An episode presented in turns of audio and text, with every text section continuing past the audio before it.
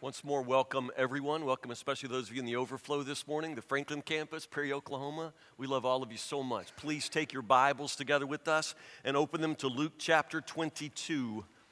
Luke 22. Take a Bible this morning. If you don't have a Bible, there's one in the pew in front of you. If you're in this room with me, take a Bible out of the pew in front of you there and open to Luke chapter 22. Keep it open because we're going to use our Bibles quite a bit this morning. Because we're looking at one of the most passionate and honestly, one of the most chilling questions that you'll find in Scripture. In, in preparing to preach this sermon, in, in preparing to read this story and look at this character and ask this question together, I'm telling you, this has uh, really been heavy, heavy upon my heart. This is difficult and a very, very difficult thing for us to consider. The passionate question for this morning is Are you betraying me with a kiss? And many of you know the story of how Jesus was betrayed by one who would have been one of his friends. Let's start in Luke chapter 22, verses 1 through 5. I'm going to jump over to verse 47. Uh, just follow along in the story with me, if you will. Luke chapter 22, verse 1 is where we'll begin. The festival of unleavened bread, which is also called Passover, was approaching. The leading priests and teachers of religious law were plotting how to kill Jesus, but they were afraid of the people's reaction. Then Satan entered into Judas Iscariot, who was one of the 12 disciples, and he went to the leading priests and captains of the temple guard to discuss the best way to betray Jesus to them. They were delighted and they promised to give him money. Do you remember how much? 30 pieces of silver, that's right verse 47, flip forward in the chapter. This is after Gethsemane, after Jesus has prayed at Gethsemane. The story picks up in verse 47. Even as Jesus said this, a crowd approached, led by Judas, one of the 12 disciples. Judas walked over to Jesus to greet him with a kiss. But Jesus said, Judas, would you betray the Son of Man with a kiss? When the other disciples saw what was about to happen, they exclaimed, Lord, should we fight? We brought the swords. And one of them struck the high priest's slave, slashing off his right ear. Jesus said, No more of this. And he touched the man's ear and healed him. Then Jesus spoke to the leading priests, the captains of the temple guard, and the elders who had come for him. Am I some dangerous revolutionary, he asked, that you come with swords and clubs to arrest me? Why didn't you arrest me in the temple? I was there every day. But this is your moment, the time when the power of darkness reigns. Take your seats.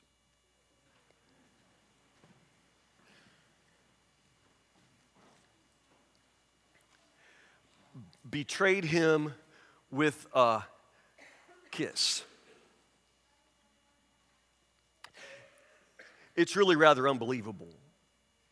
I know we're so used to reading this story and thinking about the, Judas kiss that, it almost doesn't affect us anymore, but, but he betrayed him with a kiss.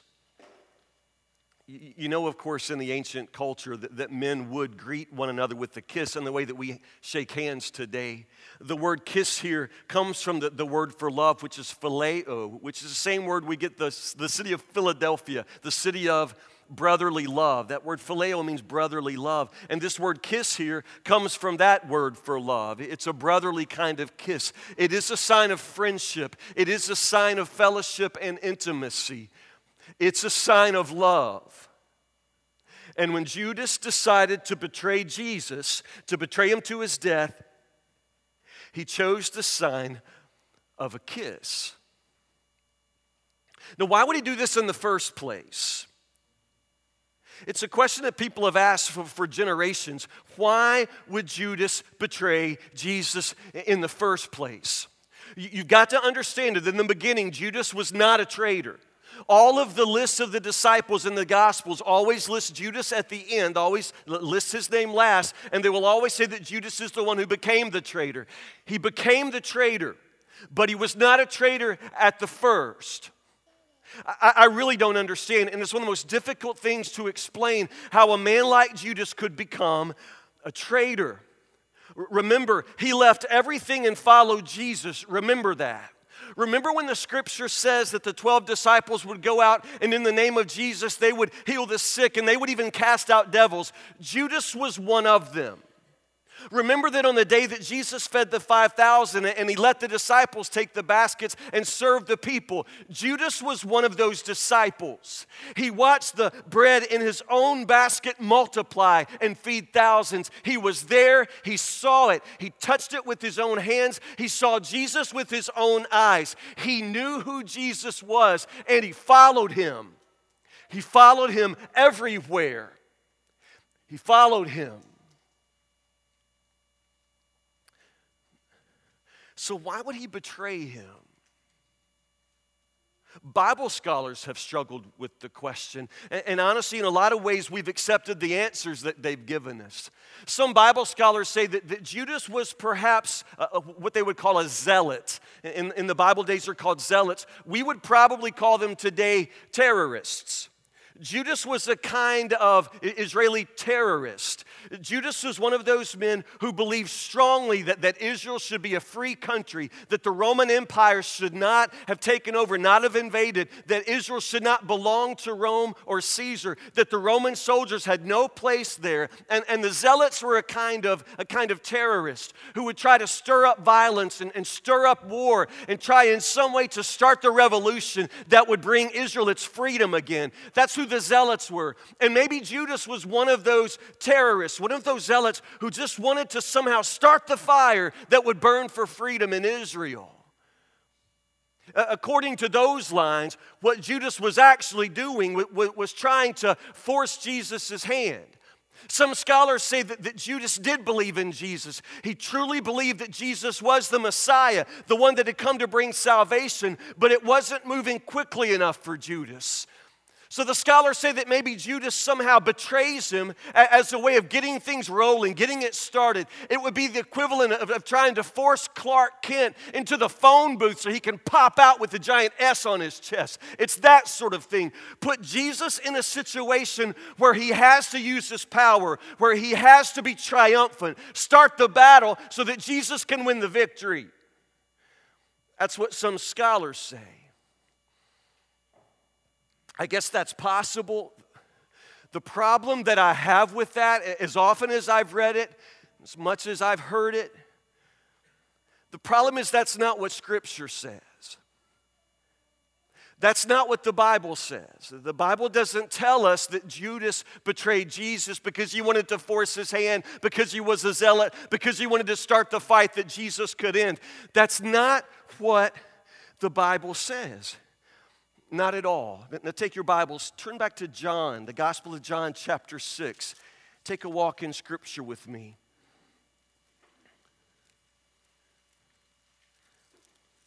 John chapter 6, verse 70. This is as early in Jesus' ministry as the feeding of the 5,000. This is the story. But, but at this point, Jesus says these words John chapter 6, verse 70. Then Jesus said, I chose the 12 of you, but one is a, say the word, devil. He was speaking of Judas, son of Simon Iscariot, one of the 12 who would later betray him. I chose the 12 of you, Jesus said, but one of you is a devil. Turn back to John chapter 13, verse 2. John chapter 13, verse 2. Now we are at the Last Supper in, in the upper room. John chapter 13, verse 2. It was time for supper, and the, say the word, devil had already prompted Judas, son of Simon Iscariot, to betray Jesus. Let's skip down to verse 21. We're at the Last Supper, John chapter 13, verse 21. Now Jesus was deeply troubled, and he exclaimed, I tell you the truth, one of you will betray me. The disciples looked at each other, wondering whom he could mean. The disciple Jesus loved was sitting next to Jesus at the table. Simon Peter motioned to him to ask, Who's he talking about? So, so that disciple leaned over to Jesus and asked, Lord, who is it?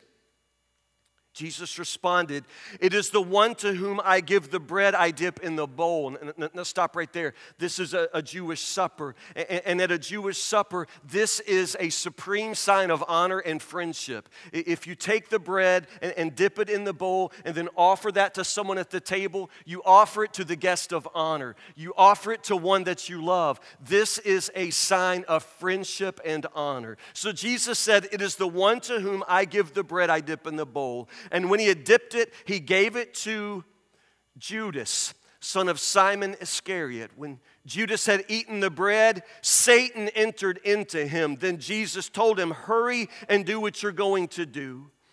None of the others at the table knew what Jesus meant. Since Judas was their treasurer, some thought Jesus was telling him to go and pay for the food or, or to give some money to the poor. So Judas left at once, going out into the night.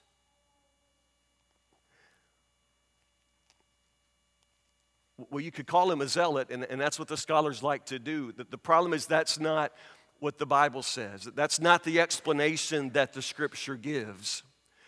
If you want to understand why Judas would betray Jesus, you're going to have to recognize what the Bible says. He was evil. He was evil.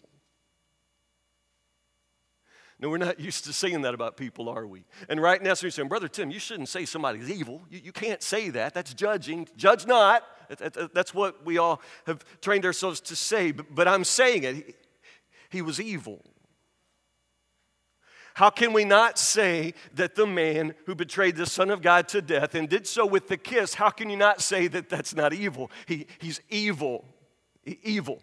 There are probably a world of ways in which Judas could have indicated which one was Jesus. That's all he was going to do. The soldiers are going to arrest him, the soldiers are going to crucify him. Judas is paid just simply to help the soldiers know which one is Jesus. They don't know which one is Jesus, but Judas knows him. Judas is trusted, and Judas can get the soldiers close enough, they presume. And all Judas has to do is indicate which one is Jesus he could have done it from behind a bush. He could have done it in any, in any number of ways. He could have just simply said, Hey, is the dude in the middle of the garden with the big yellow halo behind his head? He could have done it in a thousand ways. But Judas chooses one way, and this is his choice.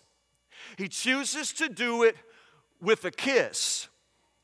He wants to do it in such a way where he can look him in the eye he wants to do it in such a way where it is dramatic, where it is a mockery. He wants to hurt Jesus. He wants to make this an incredible moment, and he's doing it because he's evil. He looks him in the face, kisses him. And the scripture doesn't just mean he pecks him on the cheek one time, he kisses him over and over and over, looking him in the eye and betraying him to be killed. He's evil. It's evil. The scripture makes it clear he's evil.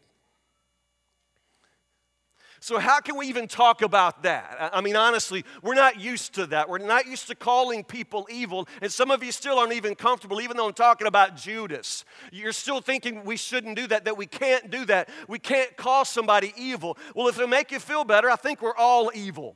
I think I could use the word and apply it to every one of us. Jesus did. Jesus said, If you being evil know how to give good gifts to your children, how much more will your Heavenly Father know how to give you good gifts? You understand? Jesus called us all evil. So, on the one hand, it's a word that applies to every single one of us. Because we're sinners, because we have evil, sinful tendencies, we all could be called evil. Absolutely. It's a word that applies. We're all sinners, all of us evil. But I want to go further. I want to say that there is a, a, line that you can cross. And I really believe this. I think there is a line that can be crossed where the kind of evil that, that, that you've given yourself over to, the kind of evil that you've chosen, I think there's a line you can cross where we can say, You have become evil. Not just evil in the way that other people are evil. I think there's a line that can be crossed where you have absolutely gone full blown down the path toward evil. If there is a path of righteousness, as the scripture says, there must also be a path of evil. And I think a lot of people choose it and a lot of people walk it all the way to the end, and I think we can call them evil. I'm not judging. Maybe I am, but I think it's true. I think some people are evil. There's a famous book by a, a, psychiatrist named M. Scott Peck. He wrote the book The Road Less Traveled, which I don't love. The book People of the Lie is interesting, though. Scott Peck became a Christian. He was an, he was an agnostic, atheist psychiatrist who became a Christian because in his practice of treating people and talking to people who were deeply troubled, M. Scott Peck came to the conclusion that there must be a devil. He started believing in God because he felt like he met the devil in his job as a psychiatrist. And one of the families that tipped it over for him was the parents of a boy named Bobby. Bobby was 15 years old when he was first brought into Dr. Peck's office. Bobby was brought in because his, uh, his brother had committed suicide in the month of June. His brother had shot himself in the head with a 22 rifle. After that, Bobby himself, the little brother, became very depressed. But his depression became remarkably and noticeably more serious just after Christmas. And just after Christmas, the school referred Bobby to Dr. Peck. 15 year old Bobby came in and sat down and he stared at the floor and he picked at scabs on the back of his arm and he wouldn't look up and he wouldn't talk. Dr. Peck just kept trying to get the boy to talk, to somehow break the ice, loosen him up, and, and get him somehow to, to, begin opening up. And Bobby wouldn't. He was just sitting there picking the scabs on the back of his hand. And so finally, Dr. Peck just thought, we're just past Christmas. I'll talk about Christmas. So he said, Bobby, what did you get for Christmas? What did you get for Christmas? Bobby was picking the scab on the back of his hand, and he said, A gun Dr. Peck said, You got a gun for Christmas? That, that's a strange gift. What kind of gun? Bobby said, A, a 22. So a 22 pistol? Bobby said, No, it was, it was a 22 rifle. Dr. Peck said, Was that what you asked for? Bobby said, No. What did you ask your parents for for Christmas? A tennis racket. But they gave you a gun? Yes, he said. And the chill just started coming over Dr. Peck as he realized what had happened, and he said, You said that your parents gave you a 22 rifle. I thought that you said that your brother killed himself with a 22 rifle. Bobby said, Yes. So Dr. Peck said, how did it feel for your parents to give you the same kind of gun that your brother killed himself with? Bobby said, It wasn't the same kind of gun. Dr. Peck said, Okay, now I'm confused. I, thought you said that, that your brother killed himself with a 22 rifle. Bobby said, That's right. It wasn't the same kind of gun, it was the gun. Parents wrapped up the suicide weapon of one son and gave it to his brother. I'm telling you, I think there's a line that people cross. You're saying, well, I don't know if that's evil. That's just twisted. That's just demented. I don't care what you call it. I think the Bible would call it evil. I, I think it's evil. And I really do think that while there's a path of righteousness through Christ, I do believe that there is a path of evil. And I think people choose it. I know that they choose it. Now, I'm not saying that an evil person is necessarily going to be a devil worshiper. I'm not saying that at all. I think that evil people don't even have to believe in the devil. You don't have to believe in the devil to be evil. I don't necessarily think that evil people are running around, you know, you know, biting the head off a bat on the steps of the Franklin courthouse. I'm not saying that either. I don't really think that that's what evil looks like, to be honest. I think evil looks a whole more like people like you, people like me. I think evil looks a whole lot more like people like Judas. Do you understand? I, I really don't think it's what you're always thinking when you picture evil. I think that it's, it's much more everyday. Flip back now to John chapter 8, verse 44. John chapter 8, verse 44. If you won't listen to me, then listen to Jesus. John chapter 8, verse 44. Jesus is talking here to the Pharisees. Jesus is talking to the most religious crowd, the most religious men in the land. He's talking to religious people. And notice what he says in John chapter 8, verse 44 You are the children of your father, the, say the word, devil. You are the children of your father, the devil. And I remind you, he's talking to religious people. Why do you think he would be calling religious people evil? Because they are. Notice what he says You are children of your father, the devil, and you love to do the evil things he does. Underline that. You love to do the evil things the devil does. It doesn't matter if you believe in the devil. It doesn't matter if you even think about the devil. It just so turns out you happen to love to do the evil things he does. He was a murderer from the beginning. He's always hated the truth because there is no truth in him. When he lies, it is consistent with his character, for he is a, say the word, liar and say the father of lies. He is a liar and the father of lies. If you want to get a really good idea of what evil is, what it means to be not children of the Lord, children of God, but children of the devil, come to this verse right here. Let's take it apart. What is Jesus saying? And I remind you, he's talking to religious people. Religious people. Religious people can be evil. Let's take Judas as an example. He was a disciple of Jesus. Judas was right there with them, right there in the middle of them. Judas enjoyed three years of close fellowship, direct teaching, face to face intimacy with Jesus. Judas enjoyed that. He had all of the benefits of walking and talking and living with Jesus. And yet there's something that never happens in his heart. While Judas gives Jesus his life, I would say Judas never gives to Jesus his heart.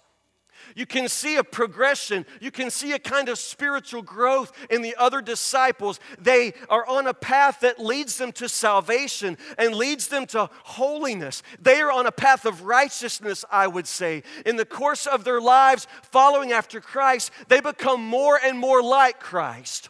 But Judas is on a different path. Even though he's in the religious crowd, and even though he's even one of the 12 disciples of Jesus, he's on a different path. The three years with Jesus do not lead him closer to Jesus, they lead his heart further away. Judas is not becoming more like Christ, he's becoming more like the devil, more like his father, the devil. There is a progression in his life as well, but he's moving in the opposite direction. Do you understand? The scripture says, You are of your father, the devil, and you love to do the evil things he does. Just a little rule of thumb, and I really want you to think about this. When all the things that the devil loves, turn out to be all the things that you love, I'd say you're on the path to evil. When all of the things that the devil loves turn out to be the things that you love, I'd say you're on the path to evil. It's really not that complicated. It's not that complicated. Judas has a kind of hardening that happens in his heart. And it's not all of a sudden, it's a slow kind of bitterness that grows. I, promise you, when Judas first left everything to follow Jesus, I think he believed. And I think he believed in the end, but I believe that he turned. He knew who Jesus was, but he deliberately, intentionally turns away. I say that's evil. It's an evil tendency, and it's a tendency that might be in every one of us, but most of us don't do that. We turn toward Christ. We love Jesus more. We walk with Him. We grow to be like Him. But I'm telling you, some of the religious crowd in Jesus' day, some of His disciples, Judas himself, and some of those religious crowd in our day are on that same path. They may be in the church, they may call themselves Christians, but they are on a separate path and it's by their own choosing. Their hearts are not becoming softer, their hearts are becoming harder. Harder. I think the first thing you see is that hardening of the heart. I mean, just think about it. You, you, you, sit in this house Sunday after Sunday. You sit in the church where you attend and you listen to the preaching, you listen to the Word of God. And every time the Spirit speaks to your heart, you just say no. Every time you read a passage of scripture that would tell you that the way you're living is sinful, you ignore that. Every time God says that you've got to make some changes in your life, that you must repent, you ignore that voice. And I'm telling you, the longer you ignore it, the easier it is to ignore. And guess what? Before long, you won't even hear that voice anymore. It's not because Jesus doesn't love you. It's not because he won't still forgive you, not because he won't receive your repentance. It's simply because your heart gets hard and you will no longer turn back. You don't listen. The longer you say no, the easier it is to say no. And before long, your whole life will be going in the opposite direction. There's a hardening of the heart, you understand. You are children of your father, the devil, Jesus says, and you love to do the evil things he does. He was a murderer from the beginning. He has always hated the, say the word, truth. He hates the truth because there is no truth in him. When he lies, it is consistent with his character, for he is a liar and the father of lies. I think this is the second characteristic of, of the people who are on that path to evil. It has something to do with lying, something to do with living a life that is completely contradictory to the truth. I think this is exactly why so many people who are really on the path to evil come to church. I think it's why you find so many people who actually their hearts belong to evil, but they love to come to church because honestly, evil people will live a lie. They are liars because they resemble their father, who is the father of lies. We talk about hypocrites in the church. This is what we're talking about. We're talking about the person who honestly has no real desire to be good, but has an intense desire to look good. You listening? No real desire to be good, but an intense desire to look good. And that's what brings you to church on Sunday, perhaps. It's not really a desire to follow Christ. It's not really a desire to let Christ transform you to be the woman, to be the man that He created you to be. It has more to do with keeping up appearances, more to do with looking good. No intense desire to be good. This is what I'm talking about. This is the lie that the evil person will live. Just think about Judas around that table at the Last Supper when Jesus says, One of you is going to betray me. The amazing thing about that moment is that there's not a person at that table, not a person at the table who says, Bet it's Judas. I bet it's Judas. Nobody suspected him. Nobody knew that he was living a lie we pick up a little detail in the scripture which reminds us that in the circle of disciples, they chose one person to keep everybody's money.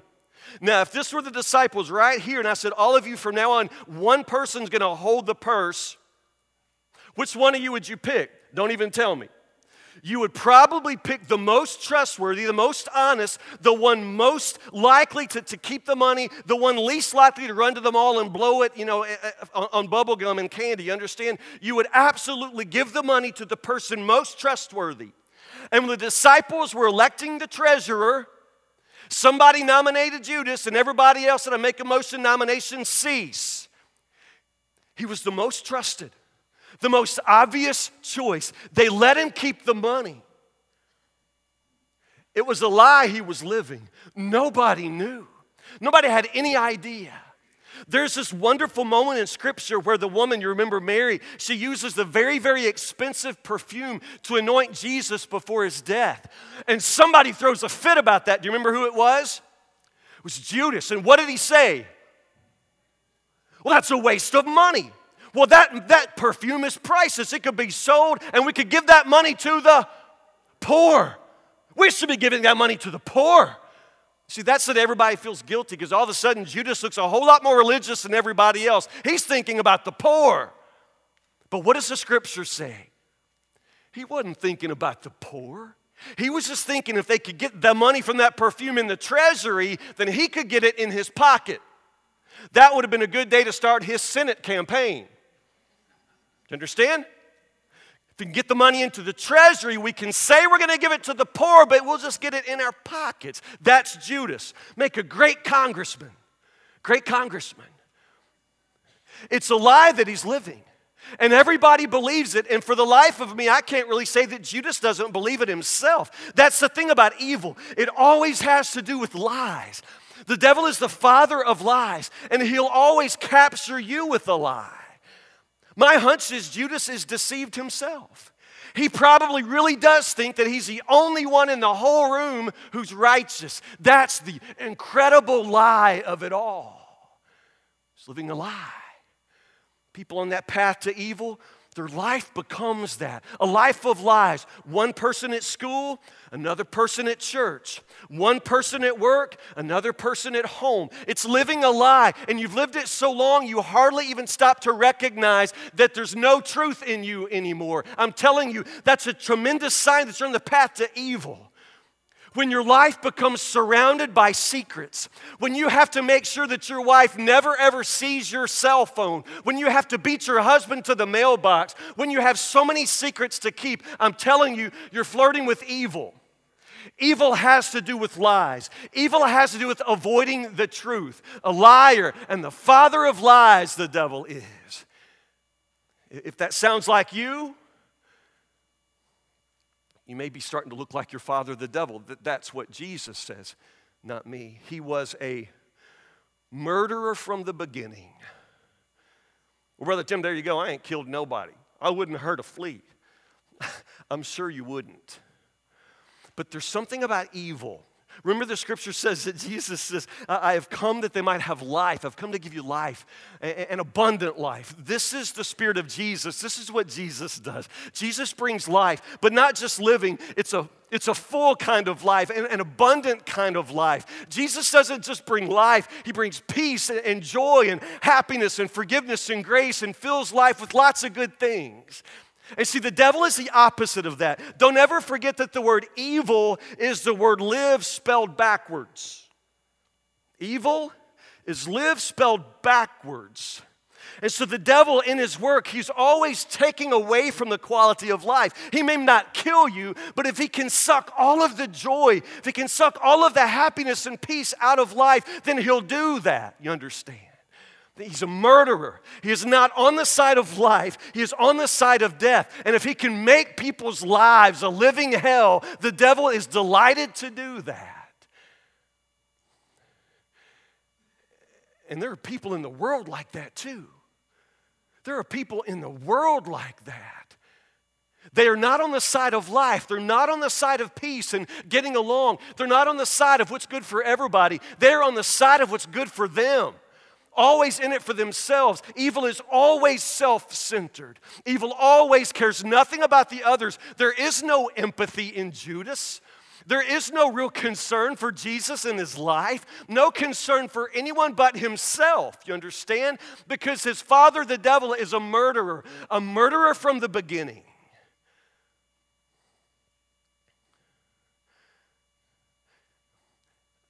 I know how the story ends.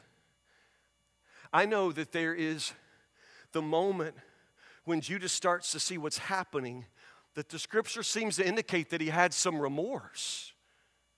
He goes back to the priests, back to the ones who paid him the 30 pieces of silver, and he says, I- have betrayed an innocent man. Is he sorry? Is he repenting? Is he remorseful? Because what does he do next? He goes out and hangs himself. You know what I've come to think in reading the scripture? I think he would rather die than repent. He would rather die than repent. Peter denied Jesus too, but Peter's heart was different. Peter came back to Jesus and Jesus was able to take him back. Judas won't come back. He would rather die than repent.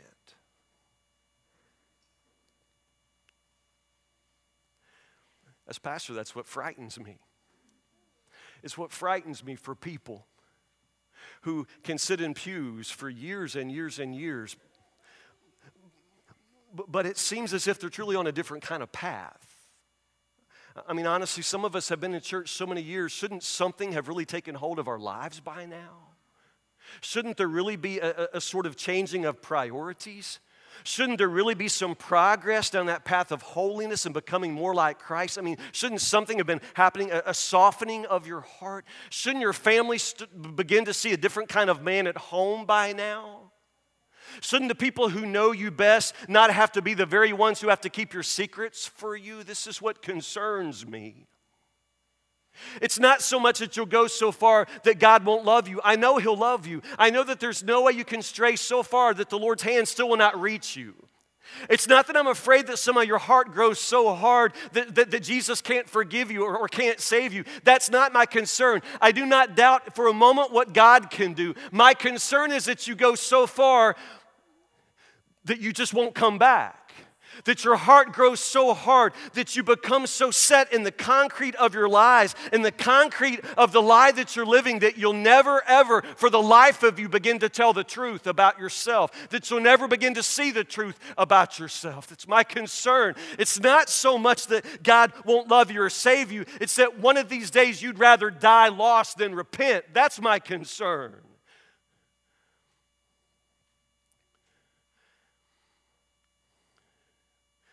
Maybe you'd be more comfortable just calling him a zealot.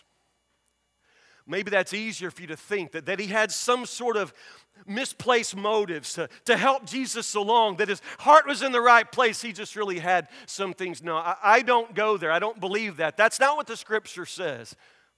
Something happened to Judas along the way. Instead of choosing Christ, he chose evil. He chose the path to evil. And that determined the way his life turned out. I'm suggesting that there are people today, and perhaps people in the sound of my voice, who are also on that very same path to evil. I promise you, I'm not judging, but I'm begging you to judge yourself. I, beg you to judge for yourselves.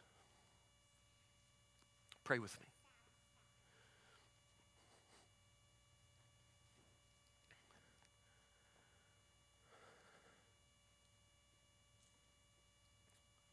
Lord Jesus, He betrayed you with a kiss,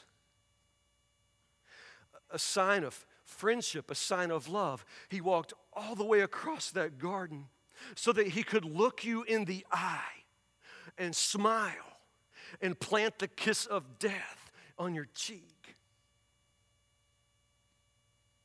It's hard for us to understand a heart so cold, a heart so evil until we look in the mirror. God, none of us perhaps will ever betray you with a kiss, but we will betray you with our lives. We will betray you, Lord, not so much with our Sunday morning, but with our Saturday night, Lord. We will betray you, Lord. Make no mistake, we will betray you. We can read the story of Judas and never ever look in the mirror. Lord God, help us. Lord, truly, there are bound to be people, Lord, in this house today, people in the sound of my voice who have not even yet recognized the way they have uh, withdrawn from you, the distance they've walked away from you. Lord, they hardly recognize the, the truth of their lives, the, the lie that they're living. Lord, I pray that cold, hardened hearts in this house today will soften. Oh God, soften our hearts. Lord, those in this house who are right now d- deliberating, right now choosing, Lord, between the path that leads to you, the path that leads to being more like you, and the path of evil, Lord. I pray that they will stop as they decide. I pray that they'll look long down the road. I pray, Lord, that you'll put all of us, all of our feet on the path of righteousness, the path of faith, path of following Jesus. Jesus, I pray for that heart in this house that needs to repent today. That heart that's heard the gospel message time after time after time and has said no every single time. Lord Jesus, I pray that that heart softens before it's too late. Lord Jesus, I pray that we will begin to hear the sound of hearts turning to you in this moment of worship even now, as we pray in Jesus' name. Amen.